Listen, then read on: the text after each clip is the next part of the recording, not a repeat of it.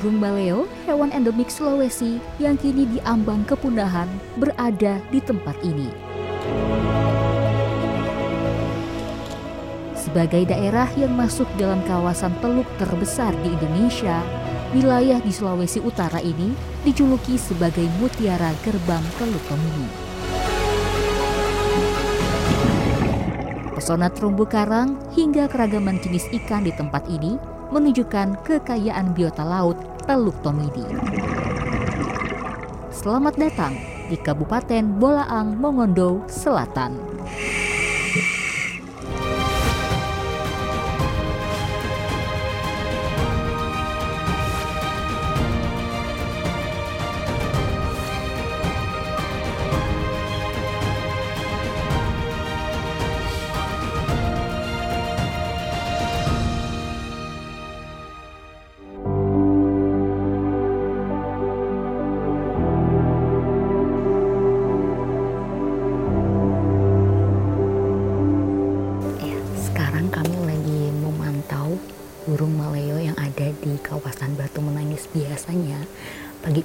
Sekitar jam 6 akan ada jantannya dulu turun ke bawah kemudian nanti akan disusul oleh betinanya. Di sekarang ini kita ada di dalam sebuah bilik di balik warna hitam dan ini harus diam gak boleh berisik.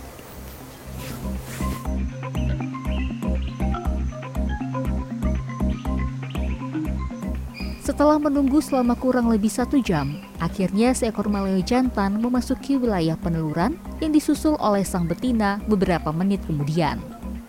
Seperti itulah kebiasaan burung maleo. Memastikan keamanan menjadi tugas sang jantan sebelum betina memasuki wilayah peneluran. Sifatnya yang pemalu dan sensitif membuat burung ini sulit dijumpai. Saya pun diberitahu untuk menggunakan pakaian berwarna gelap dan tidak menggunakan wewangian saat pemantauan. Saat kami berjalan di kawasan peneluran, saya melihat begitu banyak lubang. Ya mencari suhu yang eh, cocok untuk eh, telur, mm -hmm. kemudian eh, mengelabui eh, ancaman ancaman predator dari apa eh, orang maupun eh, biawak Pagi itu kami juga menemukan cangkang telur burung maleo yang tidak sempat diselamatkan Basri. Telur tersebut sudah dimangsa predator. Semua pengetahuan ini didapatkan Basri dari pengalamannya berburu telur burung maleo. Kala itu telur maleo kerap menjadi santapan Basri yang saat itu menjadi petani gula aren.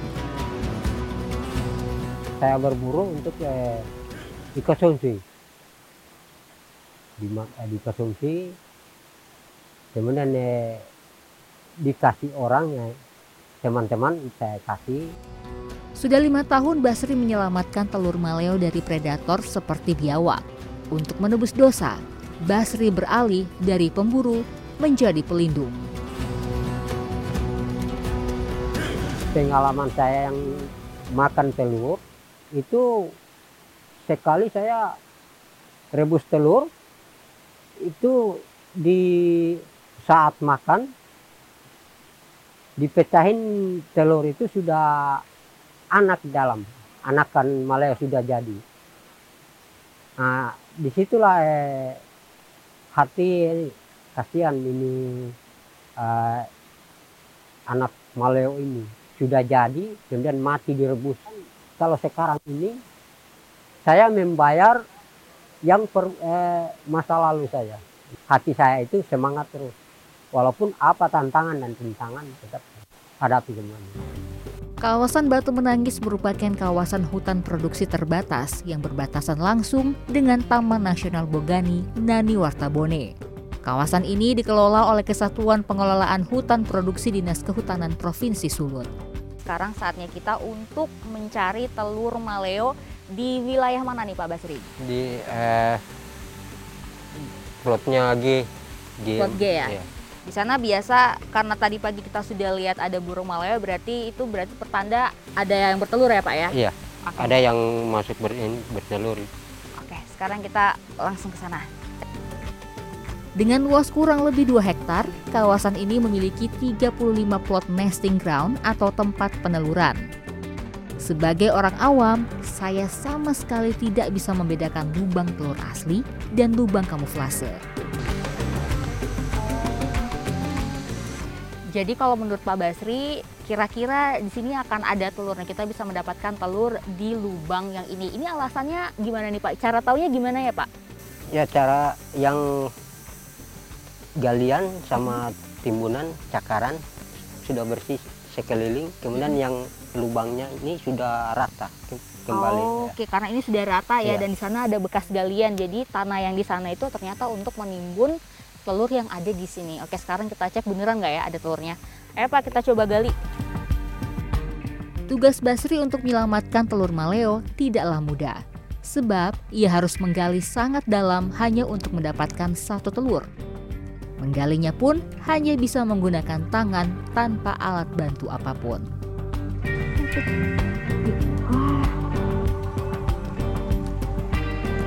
Wah, ini ya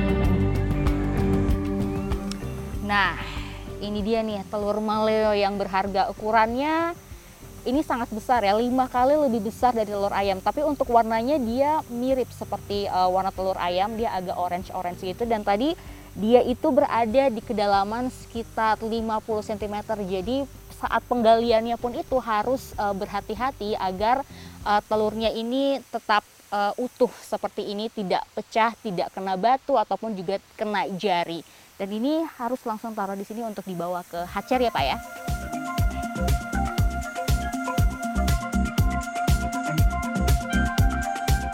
Hatchery ini menjadi tempat untuk penetasan telur maleo secara alami.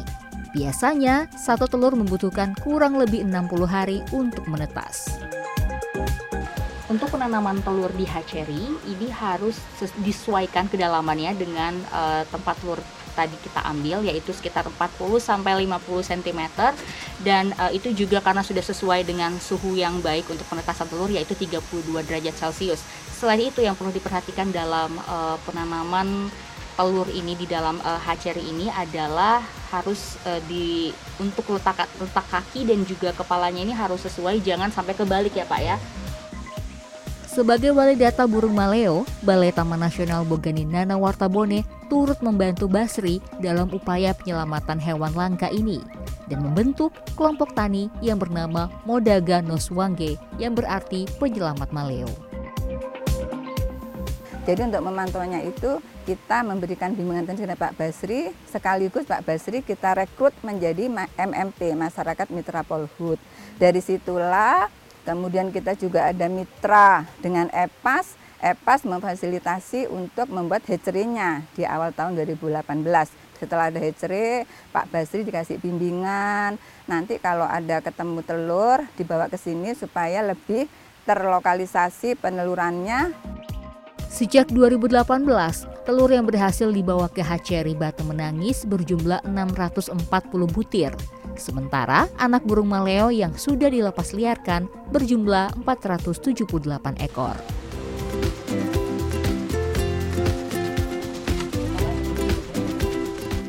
Setelah 60 hari dan setelah menetas seperti inilah burungnya. Ini usianya kira-kira sudah berapa lama nih Pak? Sudah berapa hari nih Pak? Kalau yang ini sudah 10 hari. Ini sudah 10 hari dan siap untuk dilepas ya Pak ya. Untuk cara lepasnya bagaimana nih Pak cara pegangnya? Oke, Jari jarinya, ha dibuka, dibuka. Eh, eh, maaf maaf. Oke, dijepit pahannya, dijepit. Oh, dijepit. Oke, jadi dan dielus Terus kepalanya gitu. supaya dia tenang ya Pak ya. Nah, Berbeda dengan jenis burung lain, sejak menetas anak burung ini sudah memiliki kemampuan terbang layaknya burung dewasa. Meski begitu, saat dilepas liarkan, burung maleo tidak boleh dilempar ke udara, melainkan harus diletakkan di tanah untuk menghindari cedera pada tubuh maleo.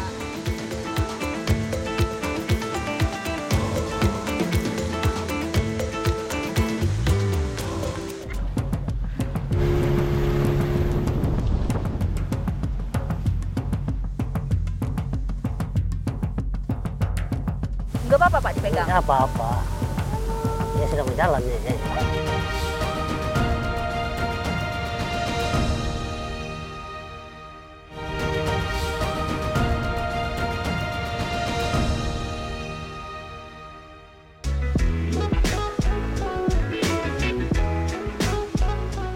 Upaya pelestarian burung maleo menjadi tanggung jawab pemerintah Kabupaten Bolang Mongondo Selatan atau Bolsel. Tak hanya di wilayah konservasi seperti Taman Nasional, pelestarian juga dilakukan di lokasi-lokasi lain, salah satunya Tanjung Binerean. Burung maleo memiliki dua habitat yang berbeda. Nah, bisa tinggal di gunung dan juga bisa tinggal di pantai. Kali ini saya akan mengunjungi tempat penangkaran burung maleo yang berada di pantai dan nama lokasinya ini adalah penangkaran Tanjung Binarean. Sebelum ke sana, pakai pelampung dulu. Biar aman. Perjalanan dimulai dengan mengarungi Sungai Mata Indo menuju lautan untuk menuju ke Tanjung Benerean. Di perahu, saya ditemani Hanapi, seorang warga desa Mata Indo yang menjadi petugas lapangan penangkaran telur maleo Tanjung Binarean. Dulunya Hanapi juga merupakan pemburu telur maleo. Perjalanan kami tempuh selama kurang lebih 40 menit. Jika ombak sedang bersahabat, biasanya perjalanan hanya butuh waktu 25 menit.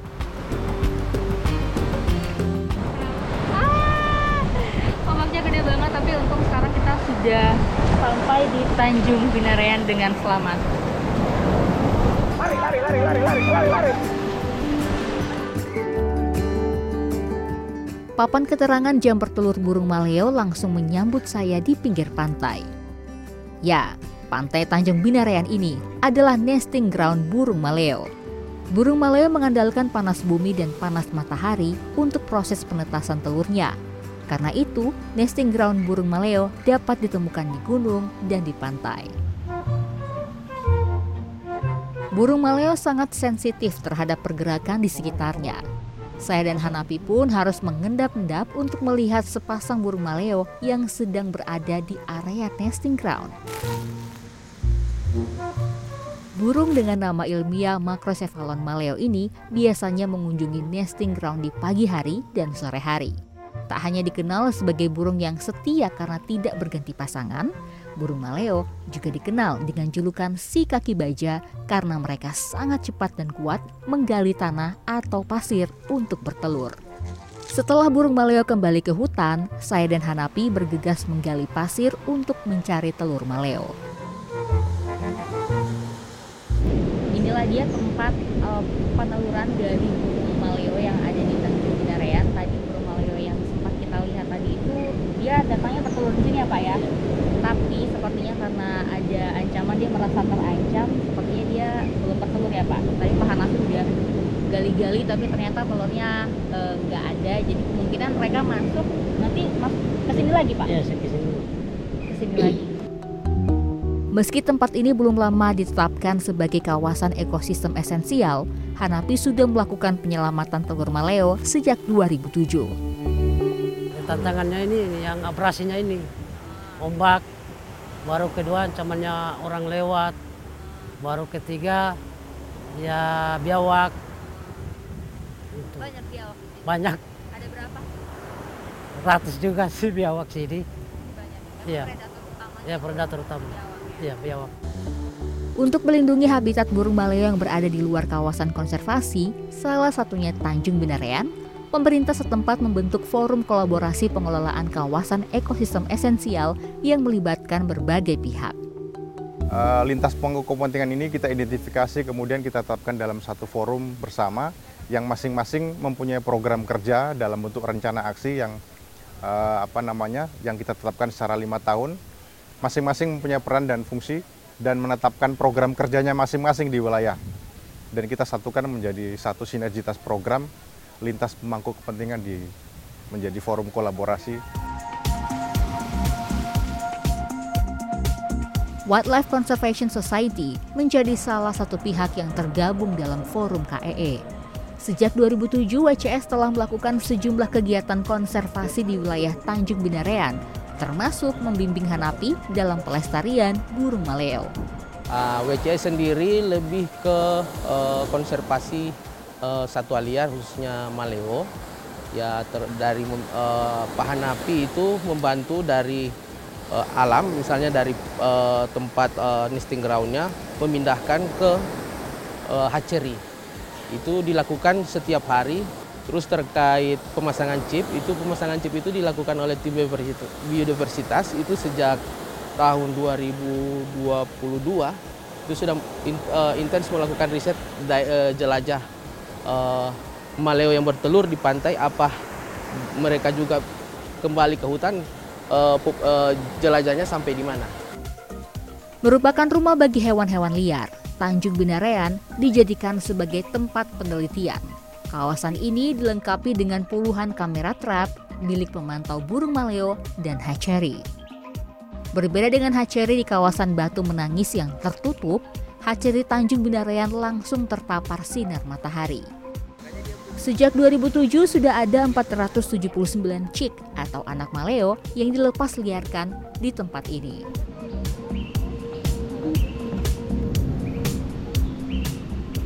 Tadi pada saat saya dan Pak Hanafi lagi uh, lihat-lihat hatchery, ternyata ada satu telur yang sudah menetas. Jadi pada saat kita gali, sudah ada anak burung maleonya. Ini biasanya membutuhkan waktu berapa lama Pak sebenarnya untuk mereka untuk keluar dari menetas sampai keluar ke atas tanah itu berapa lama Pak? Ini kayaknya, kayaknya ini kalau keluar ini nanti besok sore besok sore. Tapi kalau misalnya nggak diangkat juga ada kemungkinan dia mati biasanya dalam. Ada kemungkinan mati dalam yeah. karena nggak kuat ke atas Tidak ya. kuat.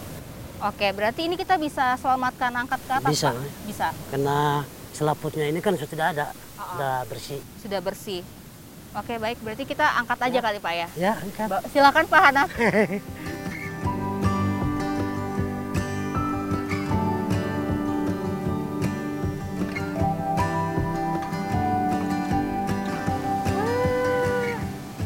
Enggak apa-apa Pak dipegang? Enggak apa-apa. Ya sudah berjalan nih. Oh, udah jalan ya?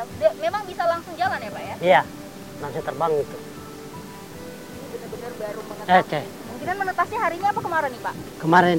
Kemarin ya. Jadi memang membutuhkan waktu sekitar 48 jam buat uh, anak burung maleo untuk keluar dari dalam tanah ke daratan. Gitu ya Pak ya? Iya. Penetasan burung maleo tidak memerlukan proses pengeraman oleh induk ataupun inkubasi. Burung maleo merupakan burung yang mandiri sejak dini. Setelah menetas, mereka harus berjuang untuk keluar dari dalam tanah selama 48 jam lamanya. Mereka siap menghadapi liarnya alam bebas meski baru menetas.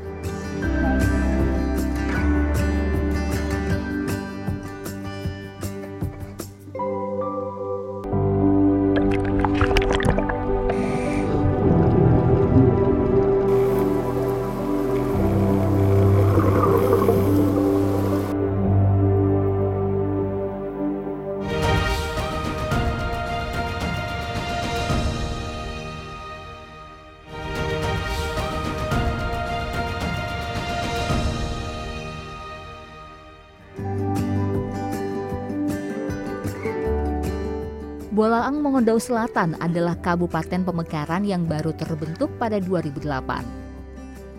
Terletak di Provinsi Sulawesi Utara, kabupaten ini termasuk dalam kawasan Teluk Tomini, teluk terbesar di Indonesia. Pesona keindahan alam bawah laut Teluk Tomini menjadi daya tarik bagi penggemar selam. Salah satunya Reinhard Nixon Garang ia telah menjadi pegiat selam selama 43 tahun. Reinhardt pun tertarik untuk melakukan pemetaan dive site di daerah pemekaran baru ini. Nah 2014 itulah kemudian kita uh, bekerja sama dengan Dinas Pariwisata dan awal daripada survei itu kita lakukan dari titik pertama itu yang ada di perbatasan dengan Gorontalo uh, Desa Leon namanya. Nah kita awal survei itu kita mulai dari Desa Leon itu terus sampai ke Desa Mulibagu. Nah kira-kira ada sekitar dua bulan survei waktu itu kita menemukan ada sekitar 23 dive site. Uh, metode survei waktu itu yang kita lakukan adalah uh, kita melakukan sistem mantato. Jadi dengan dengan perahu menggunakan tali di belakang perahu kemudian kita ditarik menggunakan alat snorkeling Nah ditarik kemudian kita mengikuti perahu itu mengikuti alur karang dan kita melihat di mana spot yang bagus. Nah kita stop di situ kemudian kita melakukan penyelaman di situ. Setelah disurvei pada 2014 dan 2021, Bolsel kini memiliki 55 dive site atau situs selam. Bagi Reinhardt yang juga merupakan instruktur selam, 55 situs selam ini masuk kategori layak dikunjungi. Jadi gini, uh, setiap dashboard itu kita lihat uh, kepadatan karangnya seperti apa, kemudian jumlah ikannya itu seperti apa, ya, dan apakah ini layak untuk jual atau tidak. Nah, pengalaman kami sudah sekitar 40 tahun menyelam, kami sudah bisa menentukan lokasi-lokasi yang mana. Nah, itu ada di Bolsel. Pesona alam bawah laut yang dimiliki Bolsel juga menjadi sebuah kebanggaan bagi putra daerah seperti Ayub. Fotografer bawah laut ini merasa bangga bisa memperkenalkan keindahan alam bawah laut daerahnya. Sangat bangga karena sebelum-sebelumnya kita tahu kan di Sulawesi Utara cuman ada Bunaken, Lembe, gitu-gitu kan. Terus setelah disurvei tahun 2000-an ternyata di eh, potensi bawah laut eh, Kabupaten Bolang Mongondo Selatan itu eh, tak kalah juga dengan daerah-daerah lain, bisa bersaing lah. Penasaran dengan keindahan alam bawah laut Bolsel, saya ikut menyelam bersama Reinhardt dan Ayub. Semua alat wajib disiapkan sebelum berangkat ke titik selam. Pantai Transpatoa menjadi titik awal keberangkatan menuju ke titik selam. Ombak yang tenang serta birunya langit dan jernihnya air laut menjadi pemandangan yang menemani saya menuju titik selam pertama. Hanya membutuhkan waktu sekitar 10 menit untuk tiba di titik selam pertama, yaitu titik selam Princess Mahena. Sekarang udah tiba di dive spot yang pertama. Ini nama dive spotnya adalah Princess Mahena. Ini salah satu dive spot yang wajib untuk uh, dikunjungi oleh para diver kalau misalnya diving di Polsel. Dan ini tuh terletaknya di desa Transpatoa. Pak apa yang kemudian membuat dive spot ini menjadi salah satu dive spot yang wajib untuk dikunjungi? Kita nanti diving sebentar nanti, kita akan masuk di kedalaman 3 meter, kita santai dulu situ, kemudian kita turun sampai ke 18 meter, dan kita jalan reefnya di sebelah kiri. Nanti di ujung sana nanti kita akan ketemu dengan schooling barakuda, tetapi dalam perjalanan ke sana tentu kita akan bertemu dengan banyak sekali ikan-ikan butterfly fish yang main-main di situ, kemudian ada banyak sekali kumpulan ikan antias, dan karangnya sangat bagus sip informasinya jelas banget jadi makin tidak sadar untuk nyemplung ya. Ya. Oke, sekarang kita siap-siap dulu ya.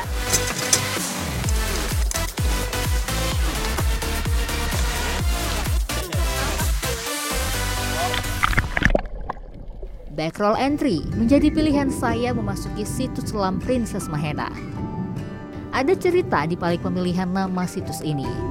Nama ini diambil dari nama almarhumah putri Reinhardt yaitu Mahena. Sebagai bentuk penghargaan kepada Reinhardt yang menjadi salah satu pelopor diving di Kabupaten Bolsel. Menyelam di situs Princess Mahena membuat saya serasa berada di taman bunga. Berbagai jenis soft coral hingga hard coral yang berbentuk bunga mawar dapat saya temukan di sini. Tak hanya karang, Berbagai jenis ikan juga dapat dijumpai di sini.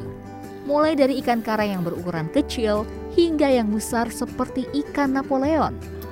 Salah satu daya tarik situs selam ini adalah gerombolan barakuda yang bisa dijumpai di kedalaman 3 meter.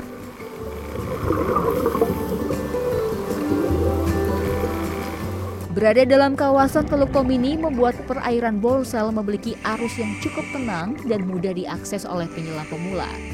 Hal ini juga lah yang membuat perairan Teluk Tomini kaya akan biota laut.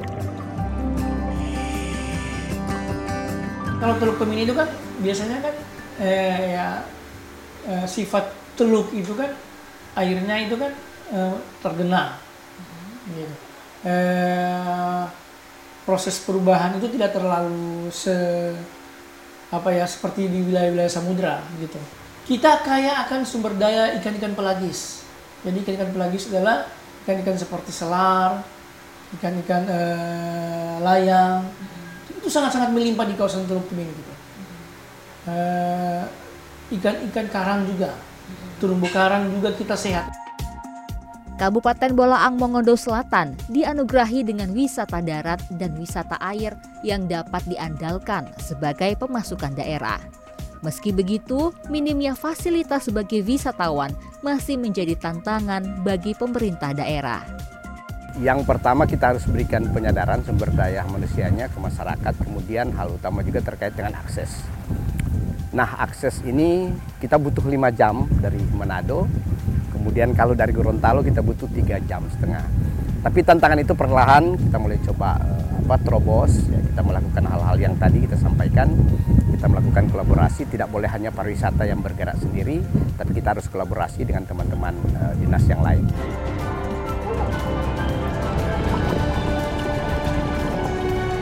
Beberapa waktu lalu dunia selam digemparkan dengan mampirnya paus orca di perairan Kabupaten Bolsel, tepatnya di situs Selam Soputa.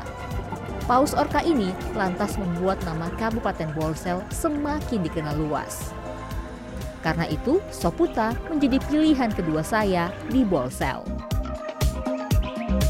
Katanya pernah ada orka ya? Oh iya, ya betul betul betul. Nah, dashboard ini yang menarik sebenarnya karena beberapa minggu yang lalu ada beberapa penyelam yang kebetulan menemukan orka tiga ekor ya main-main di seputaran sini. Mudah-mudahan hari ini kita bisa ketemu mereka di dalam air juga sebenarnya. Mudah-mudahan ya. Mudah-mudahan. Oke. ya.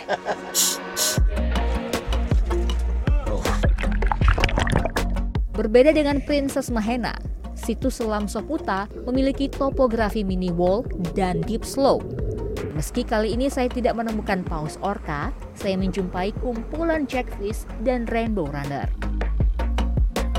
Kehidupan bawah laut perairan Bolaang Mongondo Selatan mampu memikat para penyelam untuk kembali ke kabupaten ini dan mengeksplorasi keindahan puluhan situs selamnya. Pesona wisata alam yang dimiliki Bolsel membuat daerah ini dijuluki sebagai mutiara di gerbang teluk Pemini.